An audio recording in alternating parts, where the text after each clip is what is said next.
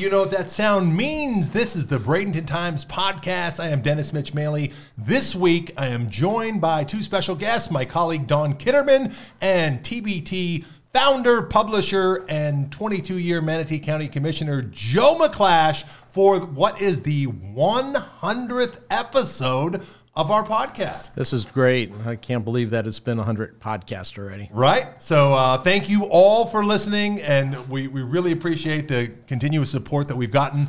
And uh, Joe has just gotten back from his annual trip abroad that he takes when everything kind of shuts down.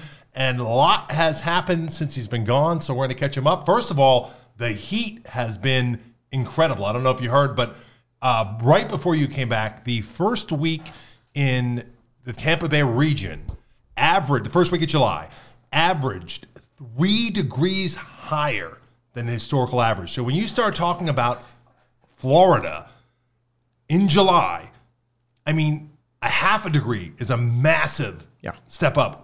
Three degree higher average. yeah. We hit 100 twice in one week. And the worst part is the water is following mm-hmm. suit too. It's just Yes. not the air. And down in the Keys, we have the reefs uh, waters that are over 90 degrees in some spots. That's unheard of. And seventh confirmed case of malaria in Sarasota County was announced this week. Now, that's something I remember reporting te- at least 10 years ago that that was a dire warning issued by climate scientists saying that if we don't get this under control, one of the things that regions such as Florida are going to deal with is the increased range of tropical diseases Right. because the vectors can, uh, you know, They're changing. yeah, and they can stay longer. They the, the, mating season, all those things change because of the the uh, the warmth. And then when you look at that and you combine it with the drought that we've suffered uh, with that extreme heat, I mean the, the you've been here a long time. Obviously, the the environment here, this is It's incredibly unique, right? Yeah, it, it is. And typically, maybe in August, you would have water this hot and the air would be that hot. But the other thing that's lacking is our afternoon thunderstorms. We Yes. haven't had the afternoon thunderstorms. Normally, you get some relief at night because all of a sudden you get the sea breeze. You know, you get the thunderstorms roll through. Everything cools down about 70 degrees at nighttime, and you get that break. But that's not happening um, in a lot of parts of our county right now, as well as Florida.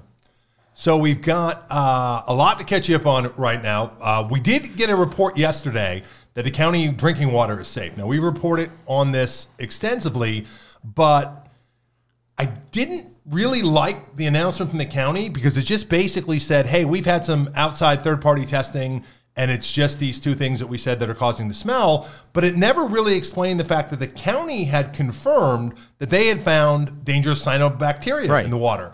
And they just, it sounds like they're saying, well, the outside party didn't find it, and that's that. And that doesn't sound assuring enough to me. What is the the press release that came out yesterday from the county? What does it cite? It's like uh, neosins. What what is that word that they're saying? G G geonsins. It's G E O S I N S. Uh, Here it says um, the current algal bloom is primarily attributed to prolonged hot and dry weather conditions. As a result, the water treatment process includes the use of powdered activated carbon to mitigate geo, yeah, geosmin. Okay, so Level? I so I looked that up last night to understand what that was because when I read the press release, I was understanding it to be something different than the how do you say it cyanobacteria. Correct. Um, apparently, this is something that cyanobacteria creates. Right. It's, it's like a secondary It's a byproduct. of right. So, so my understanding then from the press release, though it does not cite the cyanobacteria in yesterday's press release, I don't think you can have this geo. Geosmin, which Without you're claiming, it. you know, correctly is not an algal toxin, but Right. it it seems to me more like it's it's a case of, and I'm just speculating here, but it feels like we're maybe seeing, hey, we did some outside testing and didn't get any bad news. Let's run with that. Yeah, well, that's probably accurate. Um, initially, I think the reports probably were correct. You'd have those toxins that are emitted from these algae, and we, as we know now, they're harmful to humans. And I think the first reporting probably got it right. I think the community's right to be concerned about the increase of these algae blooms. Uh, South Florida is just being inundated with um, algae blooms, and Central Florida as well. Yeah. I, I found some reports about Lake Worth um, back beginning, the oldest ones back I was finding was like 2015, 2017. They had some significant blue green algae blooms. Um, And it's not unexpected during the summertime when the water gets hotter to have these algae blooms. We've always had it at Lake Manatee. That's always been able to uh, have it under control. Typically, you treat it in the lake, though. You don't, you know, there's not a real good method of treating the water once you have the algae into the water Treatment plant. intake. You know, so um, le- there's ways to treat it while it's in the lake. It's expensive, but that's um, goes back to also prevention. We need to make sure that we protect our watershed, which we know we're not doing. And that's, I think, the larger point here is this drawing attention to the idea that we've just been talking for months before this happened about the overdevelopment in the watershed, particularly adjacent or very close to Lake Manatee. And now here we are. So they can correctly say, hey, this just happens when it gets really hot. It's been particularly hot. And that's all well and good. But it does shine that spotlight back on. Then why are we granting these development exceptions to allow this intense development in the watershed, specifically right around the reservoir? Yeah, we know that if we allow development within the watershed, we'll have worse water quality in our drinking water. Lake Manatee is a surface water supply, and we also have the wells, but the Lake Manatee, which is the bulk of your water supply, needs to be protected. And we've always had those good stewards that work for Manatee County and also the elected officials that knew the importance of it. And today we have these county commissioners just that want to sell out the house, like, oh, we need development, so this is where it needs to go. But it also robs the inner cities of having redevelopment take place there. So every time we change that development boundary, it may sound like a good idea politically to somebody, but the reality is it takes away from the redevelopment of these areas in the middle of Where communities. the vast majority of the infrastructure already exists. Yeah, and it's less expensive to to take your ambulance there, to your your your policing. I mean, there's so many good reasons why you should be redeveloping versus extending development boundary lines. It's going to cost more for this county, and it's also going to be harmful to our drinking water supply, which is which is just sad. And we know that the whole idea that this is to you know provide housing inventory because we're in a housing crisis is just nonsense because the vast majority of the houses get sold to people coming in from outside the community and they're not being sold at anywhere near a workforce housing price level so all it really it, on its face, and this will be a great transition into our next subject, it's just a way of developers saying, hey, we got a really good deal on this land out here, and it's one thing to build it as designed, but if you could just let us build some more houses and, and denser than it's supposed to be there, well, then we get more money and we like money. Yeah, they like money, and then also we suffer with all the traffic consequences because they're not collecting enough impact fees to support the infrastructure. They're not ahead of the curve on developing the roads that are needed to take place before the people move in. And it all goes back to the initial planning that we had about 20 years ago that we wanted to con- concentrate the development on the inner cities and not extend these urban, uh, these development boundaries. I- Ma- Go ahead. I'm sorry to cut you off there. Uh, I think too, it's uh, to tie back to what we started the conversation with about your reference to the increasing the the temperature record breaking. You know, this is kind of like a a perfect storm. My light research. Um, into the water issue and the algal bloom, what I was seeing was that um, environmental scientists have been warning in Florida and likely other coastal uh, communities, but Florida particularly, that this time was coming, that without appropriate precautions, the recipe would be correct to begin to see significant algal blooms and other risks to water supplies across the entire state that are coming from surface water reservoirs.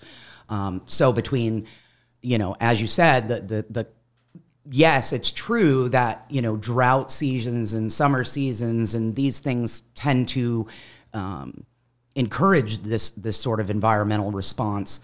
But obviously, if you're seeing a summer with three degrees record breaking temperatures combined with development that is encroaching closer upon areas that are designed to to buffer the runoffs of uh, nitrogen and, and things and you're creating a cocktail where it, it should have been foreseen Exactly. And as we reported in the midweek update, the Planning Commission just recommended two more intense uh, zoning changes to increase density right there. One of them is right there.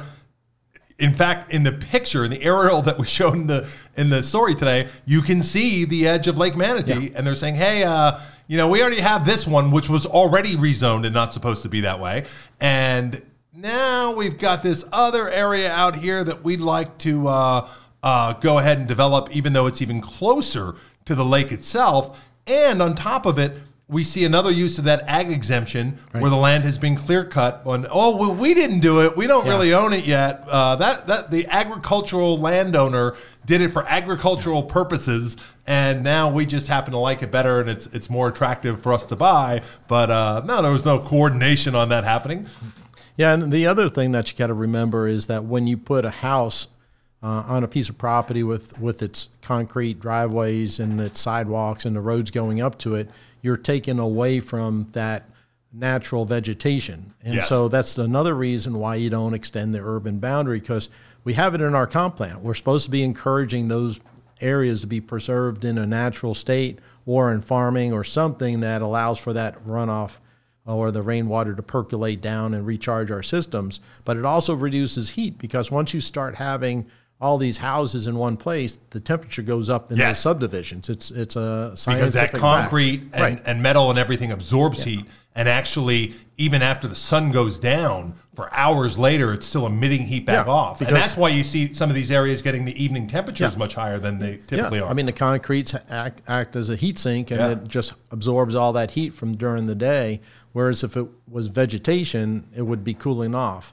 And that's that's something that um, you know when we develop policies to have a better quality of a community, those are the things that were talked about and discussed. And now you have people just coming in and arbitrarily extending development boundaries and putting in more asphalt and more houses in areas where it was never intended because um, that was supposed to be part of our preserve our environment, make our quality of life a little bit better in our community because we could do better because we know better, right?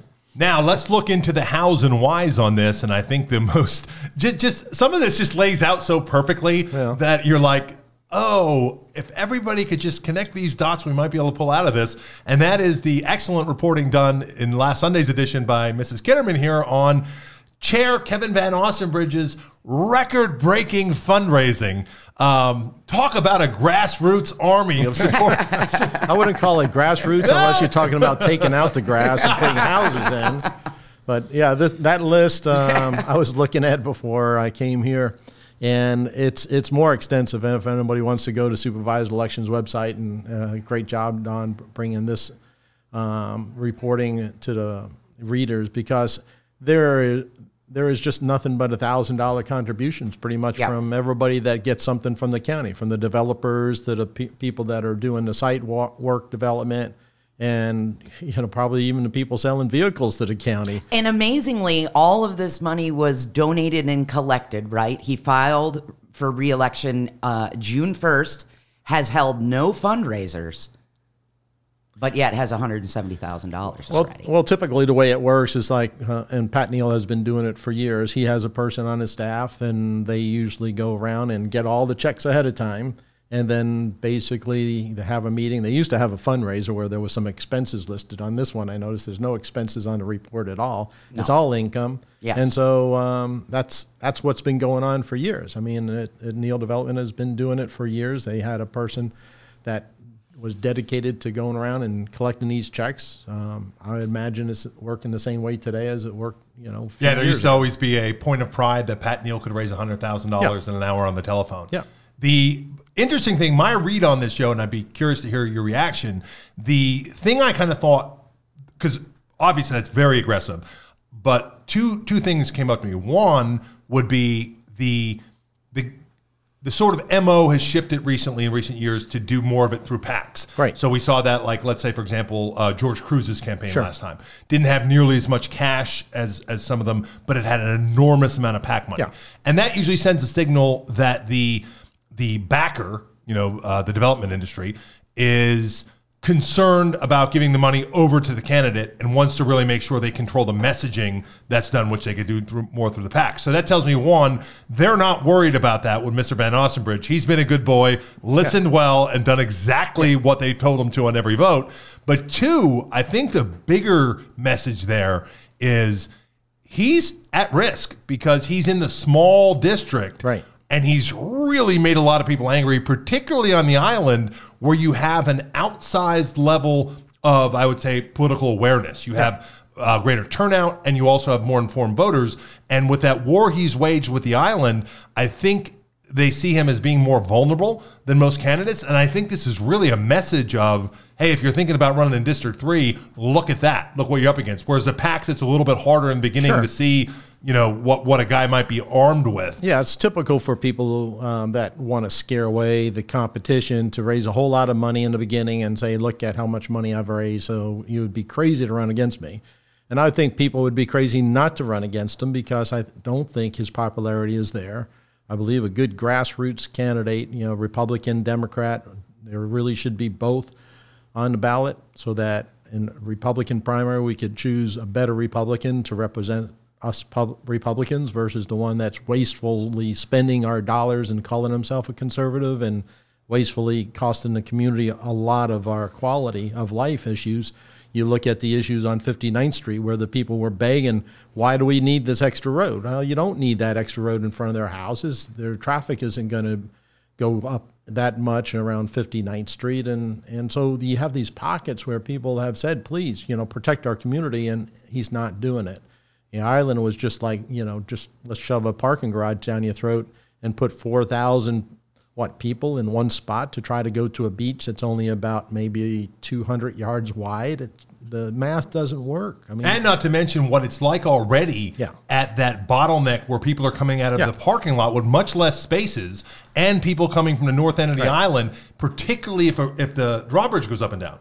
But I think people really need to look past the money, and I know that's hard to do because whoever's going to run against them, and there will be somebody that runs against them, they have to be prepared to be beat up by this bully tactics of politics today. It's not just Van Austin Ostenbridge's campaign; it's all the campaigns. If you run against me, I'm going to, you know, attack you and say bad things about you, and you can't do anything about it if it's not true because that's there's nobody to be held accountable anymore.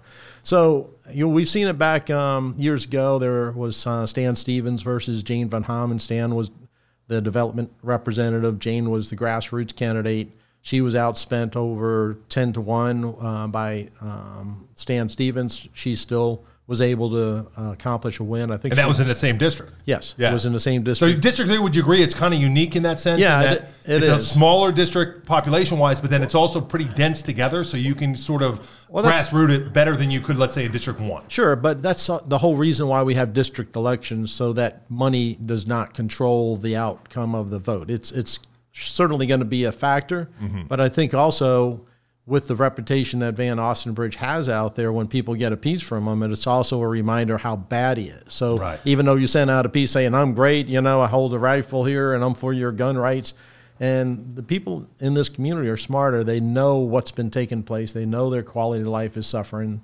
You know, people are saying that we're going to do something to improve your your roads, and and they're not. I mean, they're not putting the infrastructure in ahead of time. I think what we can likely anticipate seeing. So Van Ostenbridge was actually quoted in another publication about this hundred and seventy thousand dollars.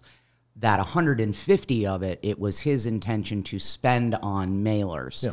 Now I have already gone and kind of you know took Did peeks in in some of the PACs uh, PACs that were referenced in this reporting that had donated to him, but also PACs that we saw in previous elections that were used for for money kind of funneled into the local elections here and you know it's it's I cannot say definitively monies that I'm seeing being moved in and around from other PACs and into consolidated into some of these PACs is necessarily all monies that's going to be spent in Manatee County because there's just no way to, to prove that out.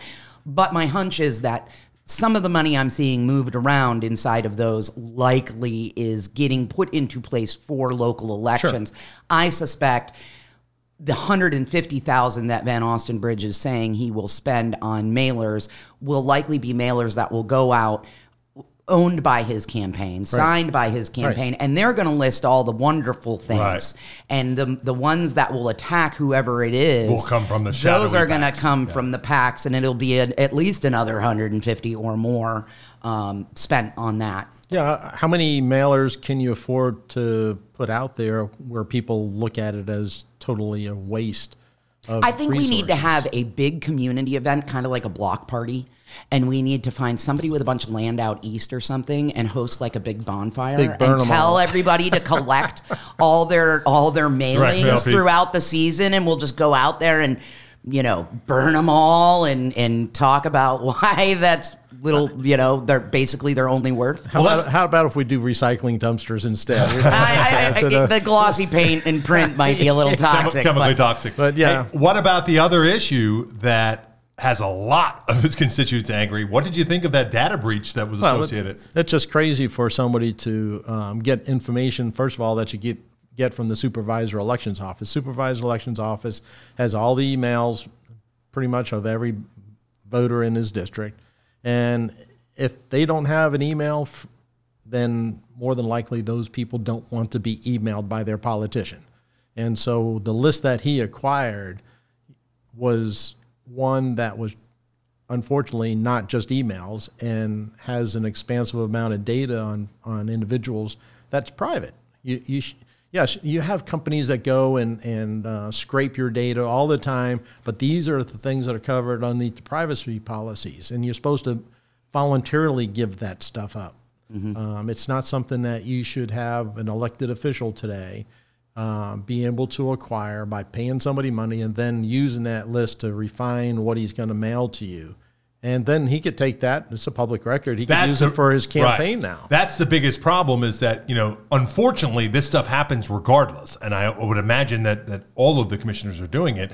But the method, which Right. seems to be just a way to save himself some money and but- put it on a public dime, But it was so stupid. I mean, you're kind of like thumbing your, you know, nose or whatever at the um, process because for the thousand or somewhat dollars that it costs, he had that much money probably still in his Sure. Campaign um, or his office account from his previous campaign. Not to mention he's making a hundred thousand a year. yeah, I mean, but you know, in Pay your own bills. yeah, and his consultant, like the rest of us do for crying out loud. if he probably would have asked his consultant, he probably already has that data because Right. most of the time you have that data already collected from your constituents. uh, Well, and, and, and, from and interesting on that point is the the connection that appears to exist between Van Ostenbridge's newly hired aide, who has Previously employer worked- Right. pub, uh, Or worked with. political employment history, History, yeah. with the person that he got the list apparently placed the order Yeah. with. Um, the other thing, you know, I I want to stress because I cannot stress this enough. There there has been, uh, you know, you, there's some comments on our, on my reporting on this, and I've seen some on social media where there are some entities trying to say the information gotten through this purchase is all information that's available at the supervisor of election. That is not true. Right. And what you were just saying was what the supervisor election has is is limited data that we willingly give over. Right. Um, and in fact, had they taken it from there, they would have had a much more valid email address for me because I've looked at myself on this voter data. They have a very outdated um, email address, but I'm I'm pretty sure that um, supervisor of election does not keep things like my religious No, affiliation. No, it's not on there. uh, my home value, Nope. my net worth, my occupation, how many kids I have. how, how likely you are to vote on abortion issues or gun right Yeah. issues, right? No, they basically just keep the basic information that you you provide them, like your birth date, because they have to know how old you are, your gender. You know, then they keep track of the last time you've, you know the all the times you voted in elections, um, but and your address. I mean, that's pretty much Yes. all you get from the supervisor elections office. So people that are listening to this shouldn't be alarmed about the information kept by the supervisor elections office. They're very good as far as maintaining a list that's just needed for the purposes of, of maintaining a voter database. yeah. We also learned uh, a little bit more directly through a public record how influential that political consultant is. Uh, texting commissioners about regarding appointments to advisory boards. Right. You know, Yeah, that- you're talking about Pedicini this Yes. time. Yeah, swims, whatever. name. Sim that he- Wins. Sim Wins that he goes by. Yeah, so it you know it's kind of interesting if if the uh, consultant is actually providing that much um, advice and It didn't sound like advice. It sounded like a directive. It sounded like an order. And what, well, and what I especially appreciated about the text message was he, the text message does not say you should not or the board should not. It says, quote, we will not, cannot appoint. He includes himself Yes, in that. right. He is a we. Yeah. Apparently. And that's my um, kind of interesting part that when you become the we, I think you're part of a public record request um, now because what you're doing is being an advisory type of board Interesting. to the county commissioners. And so I think Michael Barfield should lend some of his talent to go after uh, Pedicini's public records in relationship to advising county commissioners because it's no different than an advisory board becomes public uh, underneath the public records law if an individual's asserting that much advisory opinion on county commissioners um, that whole paper trail should be um, followed up on Well, and we've seen signs of that before going back to the redistricting period of time. There were text messages where Pedicini was texting with Commissioner Satcher. Uh, I think it was Satcher and one other. It was that whole matter over them squabbling. There were some commissioners fighting over who was going to get the, This the district, yeah. Terra Ceia area. Yeah, in the redistricting. Yes, and there were text messages from Pedicini kind of telling Satcher, like, settle down, man, you got your part, or ask for this, or Yeah. like literally during the meeting, Yeah. instructing them how to Yeah. Communicate with each other and split the map, map up. Yeah, and that's that's all really something that's part of, in my opinion, public records that you could request, and if they don't supply it, then that would be an interesting lawsuit. Have a judge actually um, require those records to be disclosed um, that were there, and also it's it's um, illegal for somebody to act as a conduit between county commissioners. Um, you can't have one person going around to the different commissioners saying, "Oh, all right, Satcher will be all right with this," and if you know Kruse is okay with that. So or, or even delivering a message that they've taken from one commissioner. Yeah, you Let's- can't- you can't go over and say, "Hey, we aren't Yeah. going to do this," because one commissioner Yeah. reached out to you and said, "Hey, Yeah. can you let everybody know we shouldn't do this for me?" or Kruse is okay with this, or oh, Van Ostenbridge is okay with this. If you're okay with it, it'll- but there's Yeah, some we used to have the county administrator would be the conduit. the yeah. conduit for, for those backdoor communications, and now it seems like it's the consultant instead. Now, did you open the um, copies of the text message, the the records, the files at the bottom of that reporting? Did you happen to notice there was also a moment where uh, Mr. Pedicini requested of Jason Bearden to sign what Pedicini referred to as a quote mosaic letter? Did yeah, you see I didn't that? see that. So he basically was lobbying. It's it very clearly seemed that Pedicini appeared to be lobbying for the phosphate industry in that road material uh, project. Oh, yeah. and he wanted the commissioners to sign off on supporting it to be sent up to Tallahassee. So that's another. Now you- the, the potential conflicts of interest. I don't know. Is is Mosaic or other phosphate interests? Are they clients of Mr. Pedicini's?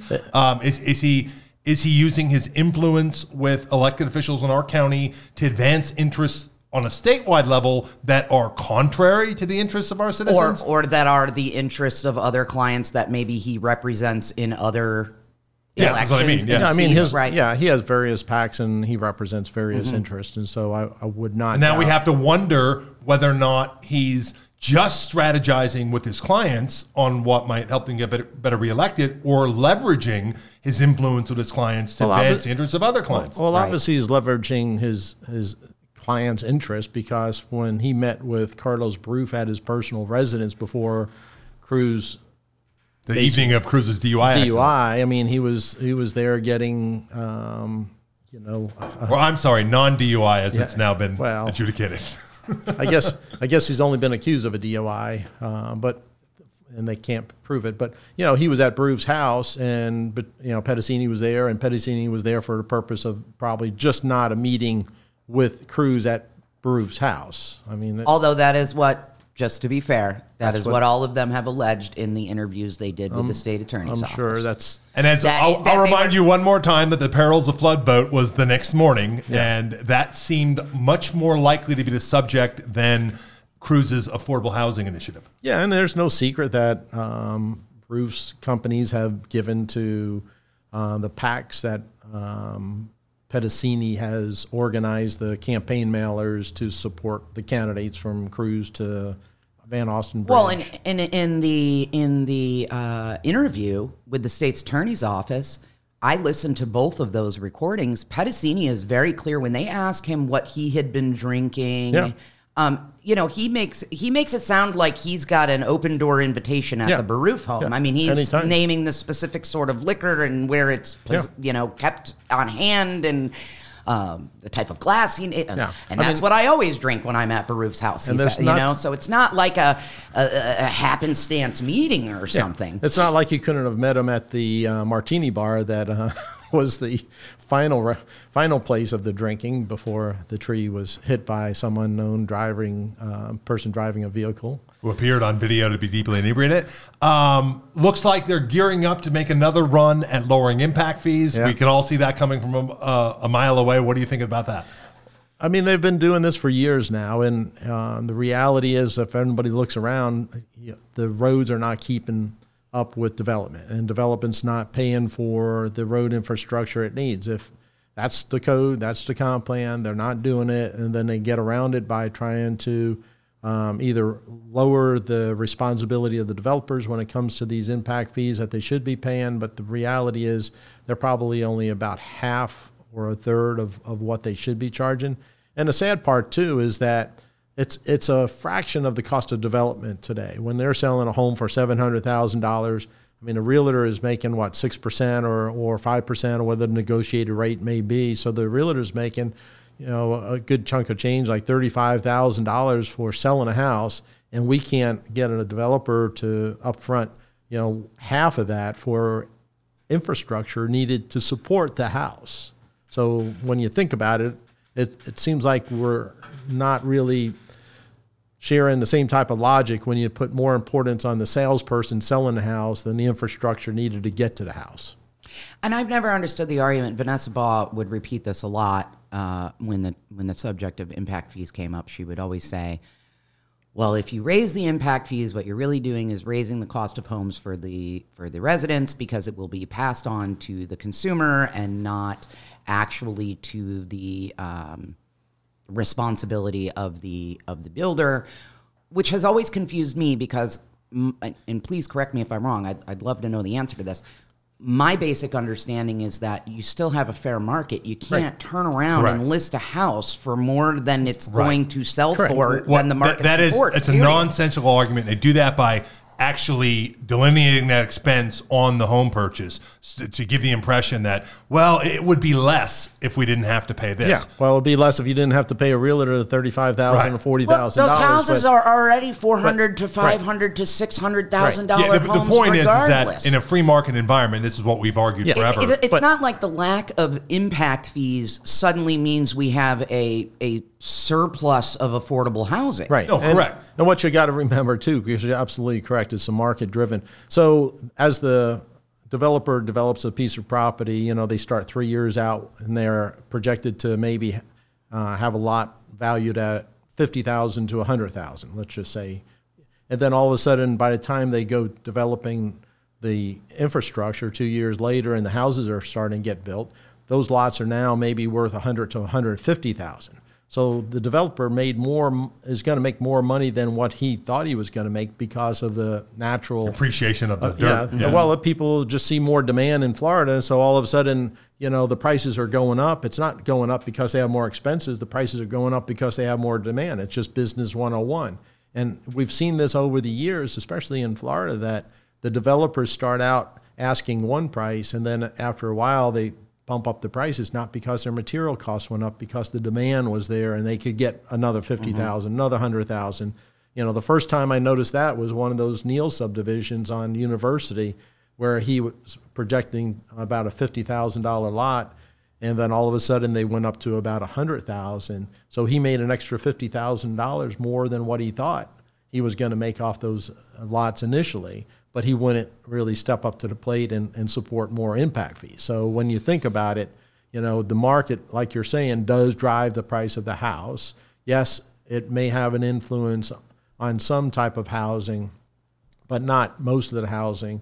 Um, and then we have the affordable housing type of uh, programs that help subsidize impact fees and soften the blow there if it's truly affordable housing, which really nobody's building out there. Uh, so at the end of the day, if in fact you had the impact fees at the appropriate amounts, we would have better quality of life for the residents that are going to live here in the future. And then we could get the infrastructure done earlier because the last thing you want to do is have everybody move in and then all of a sudden we need to tear up the road from and make it from two lanes to six lanes. Well, why didn't you do that before we got here?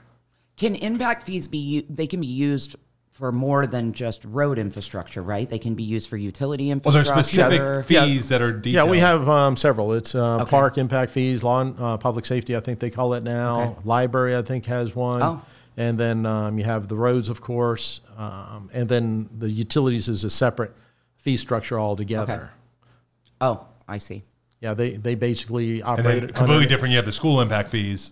Yeah. Right, right. Right. Now, another thing, another trick that gets used, and this was used twice now, is the use of the infrastructure sales tax as a way to then readjust what the required impact fees would be. So people don't understand this that when yes, it makes sense when you say, well, there's so much traffic, we don't have enough roads, and it's just a half cent more on our sales tax, and we'll have this money for this. But as soon as then that passes, as we as we passed a few years ago, then there's a requirement that they do a new impact fee study, update the impact fee Right. study to account for the new public money coming in, and then they go, oh yeah, developers don't owe as much now because we have this other source of Yeah. money. That's happened with the school district, and then it happened again with the county. So people don't realize that when they approve these taxes, they're voluntarily subsidizing the cost of growth and padding the developer's pocket. But it's also important to remember just what, two months ago, you reported on the facility investment fees that are the equivalent of impact fees for utilities. Mm-hmm. And the consultant came to the county and said, you know, your fees pretty much need to be double. So I think the fees are somewhere around seventeen hundred dollars, and I think he was recommending around three thousand. And the board didn't want anything to do it. We're keeping the fees the same. So here you have a consultant that's saying to keep up with the infrastructure for water and sewer, which are two of the most important things you could keep your. Inf- yeah, you could be an extra thirty minutes on a road, but you don't want a sewer line washing out Right. or, or not be able to provide that line um, uh, that's needed for the development growth. So he basically told the board, you need to raise your fees for this. And the board said, no, we're smarter than you. We don't need to raise those fees because why? I mean, We're conservative Republicans, and we want to, you know, know, make a it- stand here. And I mean, it it- looks bad politically. Yeah, well, it's, it looks bad to their um, maybe donors that they have Right. that are contributing a thousand dollars a piece. But I mean, uh, the reality is is that it's a business that you're running, and so you have to treat it like a business. If you don't bring in enough revenue, then you're going to have not enough money to take care of the things that you need. We've seen cities and counties and throughout this whole country pretty much go into almost bankruptcy because they can't afford to take care of their infrastructure. So that's why you need to make sure you have business like people up there to make these decisions. They're not hard decisions because I don't think anybody. Joe, you haven't seen the brain trust we have up on that dais?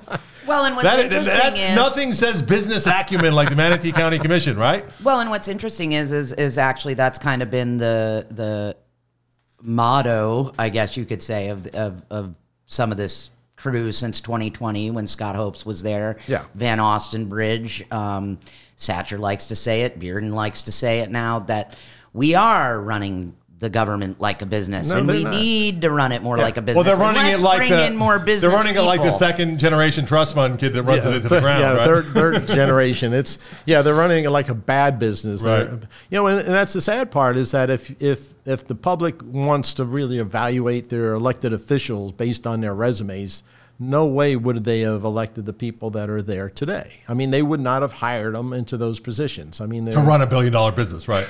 Yeah, it's like they make twenty five thousand dollars as a realtor, and then you know, in the best times that you've ever had, and it just is unfortunate because the county is a business, a big business, as as we all know, and it's not being run very efficiently. If people come to that business that you've hired to give good advice and you say no.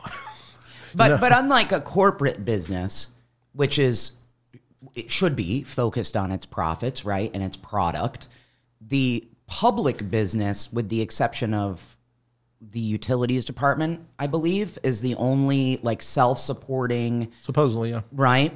So otherwise, the the the product here is public service, right? And there and there's not really supposed to be profit, Right, it's, it's really more like a public benefit corporation, but you would hope that you'd be managing toward the efficiency that Yeah. you're Right. looking for in a Yeah, business. when you talk about running it like a business, you want to have the efficiency so that you don't have a deficit of road infrastructure. Right. Because if you were the developer, you wouldn't be putting one lane roads to your houses when you needed two lane roads. Yeah, I and you mean, know- so that's what we're doing essentially. And and I I noticed in the w- there were a lot of budget meetings that happened while you were gone, budget workshops. Right. And the one that was uh, the presentation from our new utilities director, which is that Evan Pilichowski. Right. He's here from uh, used to work for New York State York, right. DEP. Um, he was explaining to the board, or at least my understanding, listening to him, that we're understaffed, we're underfunded. Right.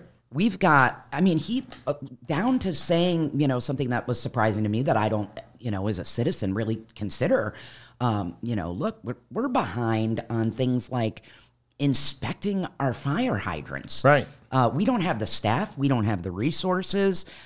I found that presentation honestly quite unnerving, um, and and has only added a little bit more to my discomfort over all this reporting concerning the drinking water and whatever. Because I want to, as a citizen, not only feel like you know we have competent leadership who are making um, Competent decisions. Yes, invested. say it. yeah, yes, um, and that, but also that we that we have that we have the the workforce that we need and the Yeah. competent workforce that Well- we need and and enough resources and money and. Um, Well, well, let's just look at the one example that's I drove by yesterday. The water line going to Anna Maria Island. One of the most important infrastructures that you could have is a water line that's feeding uh, thousands of people on your Barrier Island, which is one of the only connections for water. And they let the the clamps and the, the braces rust out to where the pipe falls down, and now the pipe's in the water. They have a temporary line costing how many millions of dollars probably to um, the vendor to put that temporary line in, um, and then now they're going to have to to reconnect something permanent. Um, but it also goes back to their failure to follow through on the fixed bridge that was supposed to be at Anna Maria Island 20 years ago. The, the board actually had that as a high priority bridge to replace. And so the water line was supposed to be replaced with, in connection with that new fixed bridge for Anna Maria Island on Manatee Avenue, not the controversial Right, not the Cortez, Cortez bridge. one, right. And so nobody ever inspected that to say i mean i go underneath there with a boat and you could see that some of these water lines even the Longboat Key water line it's just dangerous. It, it's like is that pipe really going to stay up there that much longer? Well, because and- you could see this stuff. So it goes back to your point. If the utilities director is saying we don't have enough staff to do inspections well they didn't have enough staff to go out there and see what we see every day with with the rusty clamps that are holding up you know, this pipe that's probably weighing about a thousand pounds because it's a metal pipe. An interesting thought I had about that, uh, thinking on the same vein of like, was there nobody from the county who had noticed that? should've. You know, there should have been inspections on that that infrastructure there. Also, it's not like you got to dig it up to take a look Yeah, at it. right. Um, but also, those bridges, am I wrong, are would be inspected by FDOT as well. So might not have FDOT. I think they did. I think they did flag it to the county, and the county just didn't do anything about it. That's my understanding. I mean, but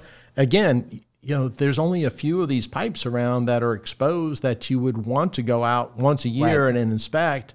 But I could tell you from being a boater and underneath these bridges, they're scary looking.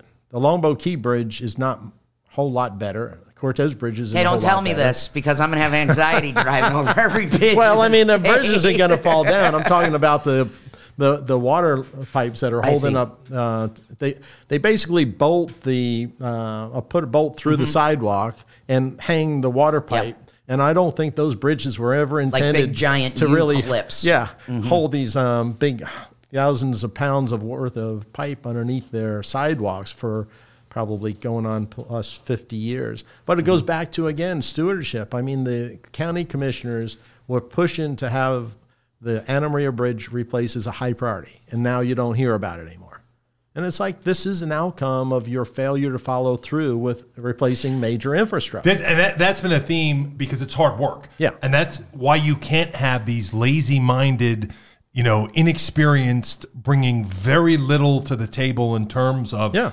project management commissioners and elected officials. And then you, on top of that, hollow out your administration Yeah. and get rid of all your legacy experience. they don't remember that that was a priority and the reason why it's a priority is because of things like this is that the water line needed to be replaced with the bridge 10 years ago minimum and here we are today with a with a hazard in the water because the water line is just in there with floats up you know marking it for half the length of the Anna Maria Bridge it's it's just sad I think the better analogy to the business is it's like a business that got in bed with the mob that like took a mob loan and then all of a sudden the, the mob comes in and, and starts hollowing out the business, borrowing on its Yeah. credit cards and leaves them just a husk in bankruptcy Yeah. at the end. That's what we're seeing right now. The mob of development has said we want to take over this business of county government, but we only care about these One little thing. tiny Yeah. elements of it that impact us and we want the taxes to be really low so nothing else is going to get done. And I've told you this before on, on these podcasts is that we used to have within the community businesses that would be looking after what's going on in our community.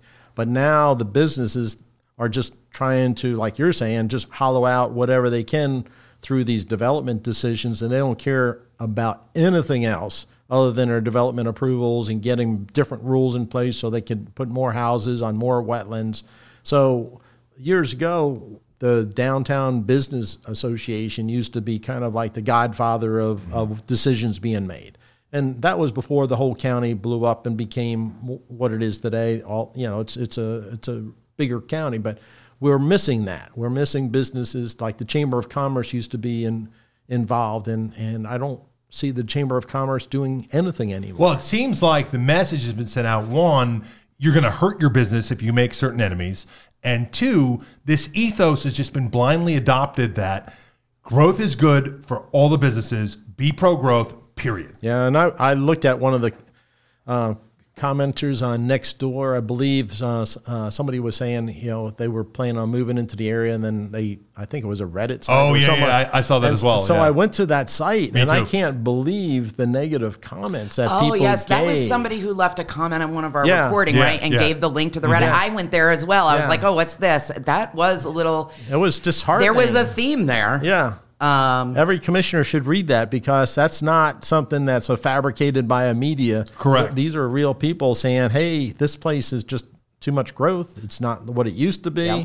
And it's And- what and we've been Well, saying. that, that's the best way to see it too, because I, I've heard that so much from people who visit. Yeah. And there, there's no better litmus test. It's kind of like when you have a kid, you don't see him growing every day, but the uncle that comes in twice a year is like, Yeah. oh my God, I can't believe how big they've Well, gotten. or I- when you lose weight or anything like that. But the people that come down here visiting, and if you're just coming here once a year Yeah. for the past 15 years, Yeah, you can imagine what, Yeah. what the, the, the just, you know, whiplash that you would get from what you see today. I, I'm just going back to, I'm not talking about when there were, you know, Fruitville was a, was No, a dirt road. 10 years ago. Yeah, just go back to 2010 Yeah. and look at that compared to today. Yeah. Look at the commute times. Look at the ability to get to the island from anywhere. And I'm, I'm not even talking about from Lakewood Ranch. I'm saying from Northwest Bradenton getting to the island. I live two miles away, and at some points of the day, it's, Hour and 15 minutes. Yeah, Yeah. To, to get on or off. And then once you're there, an hour and 15 minutes, and then hover around until you can find someplace. You to know, go. and I think I told you I have a girlfriend who grew up and went to school in Sarasota, had family in Manatee County.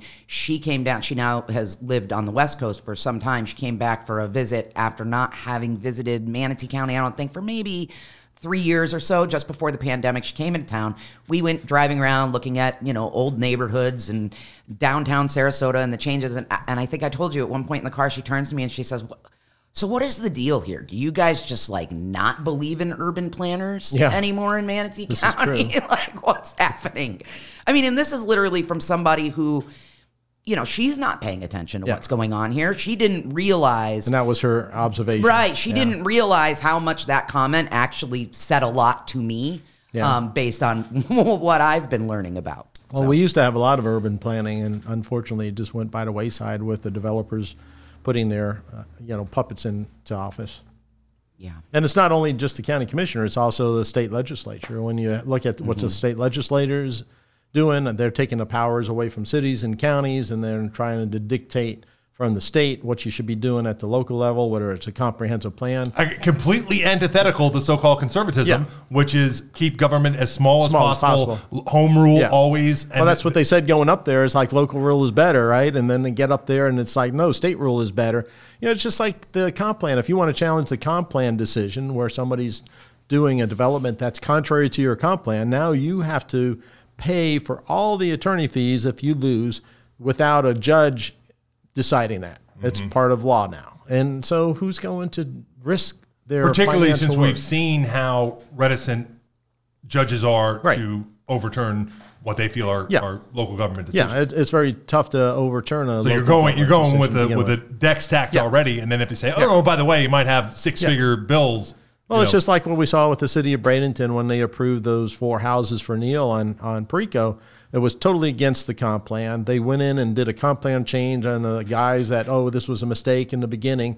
It was conservation land. They, they um, didn't get the Army Corps permit. So now they're building the house over the mangroves.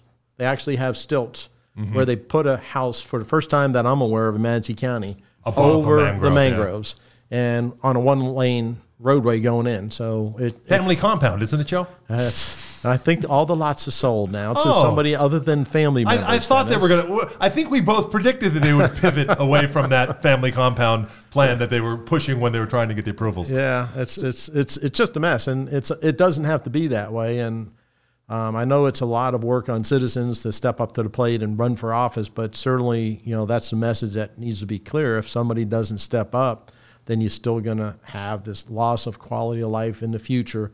And it's not too late to maybe stop the bleeding.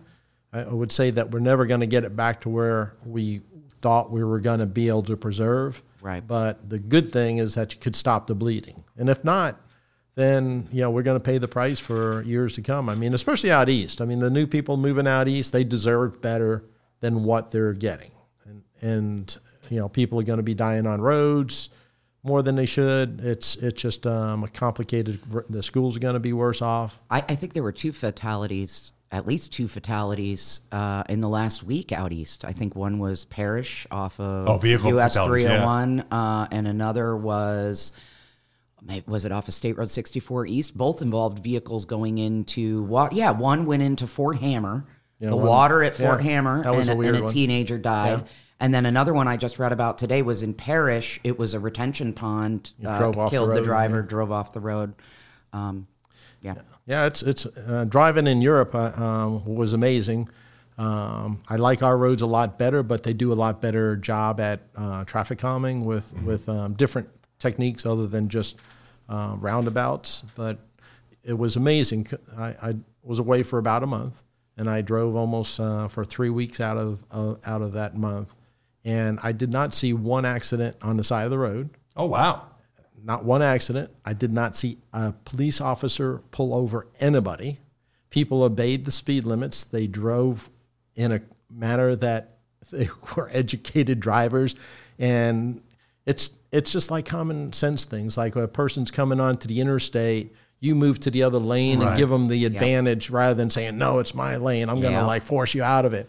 It was just a real interesting way to drive and Use Europe. the passing lane for actively passing, Yeah. not just laying out there so people start passing on the right. But it didn't hit me until I came back because the first day I was back, there was already accidents alongside Mm. of I seventy five. I went down to Fort Myers uh, last Friday, and it was like four accidents, and then Yeah, if you one, drive any, if you drive an hour, you're going to see multiple accidents. and then one one then on the way back from Fort Myers, it was around six o'clock or so, and I seventy five was shut down by Fruitville, I believe, because of an accident. And it's and, and I'm just not saying Europe's all that much better than the United States, but what I'm saying is like it's kind of strange that I could drive for a whole month in Europe and not see an accident or a police person pull somebody over, not not even a, a police car on the roadway.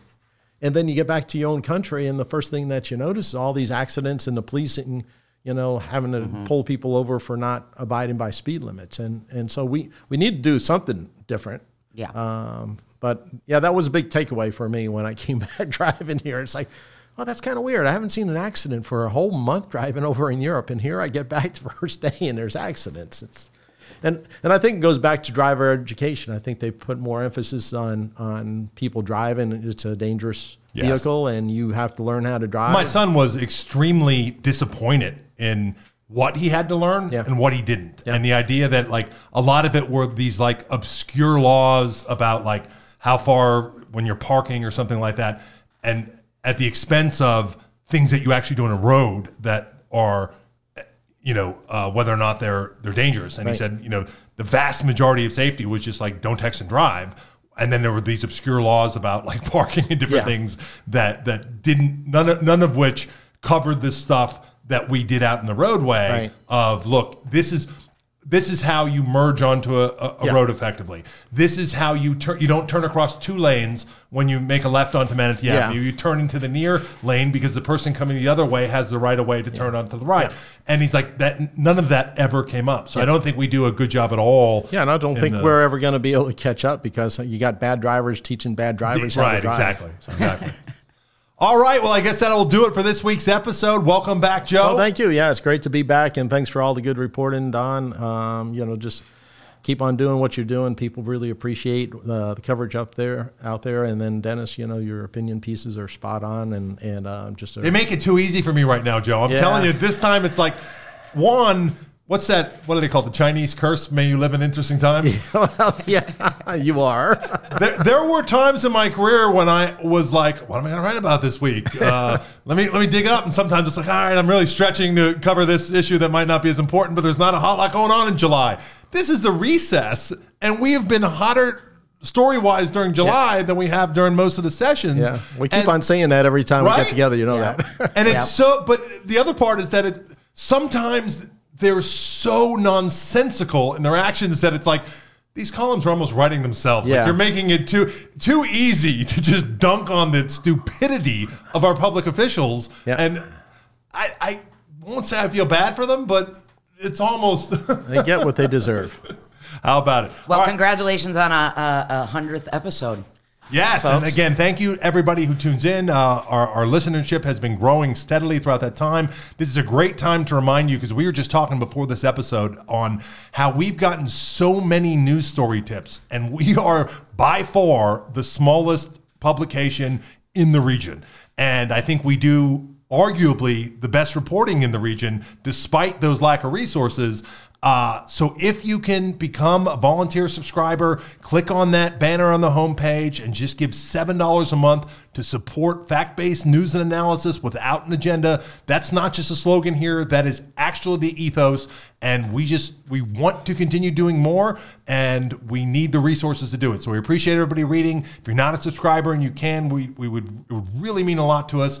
And as always, tune in Sunday so that you can see the reporting we've got coming up in the Sunday edition. As always, thank you for listening to Bradenton Times podcast, fact based news and analysis without an agenda.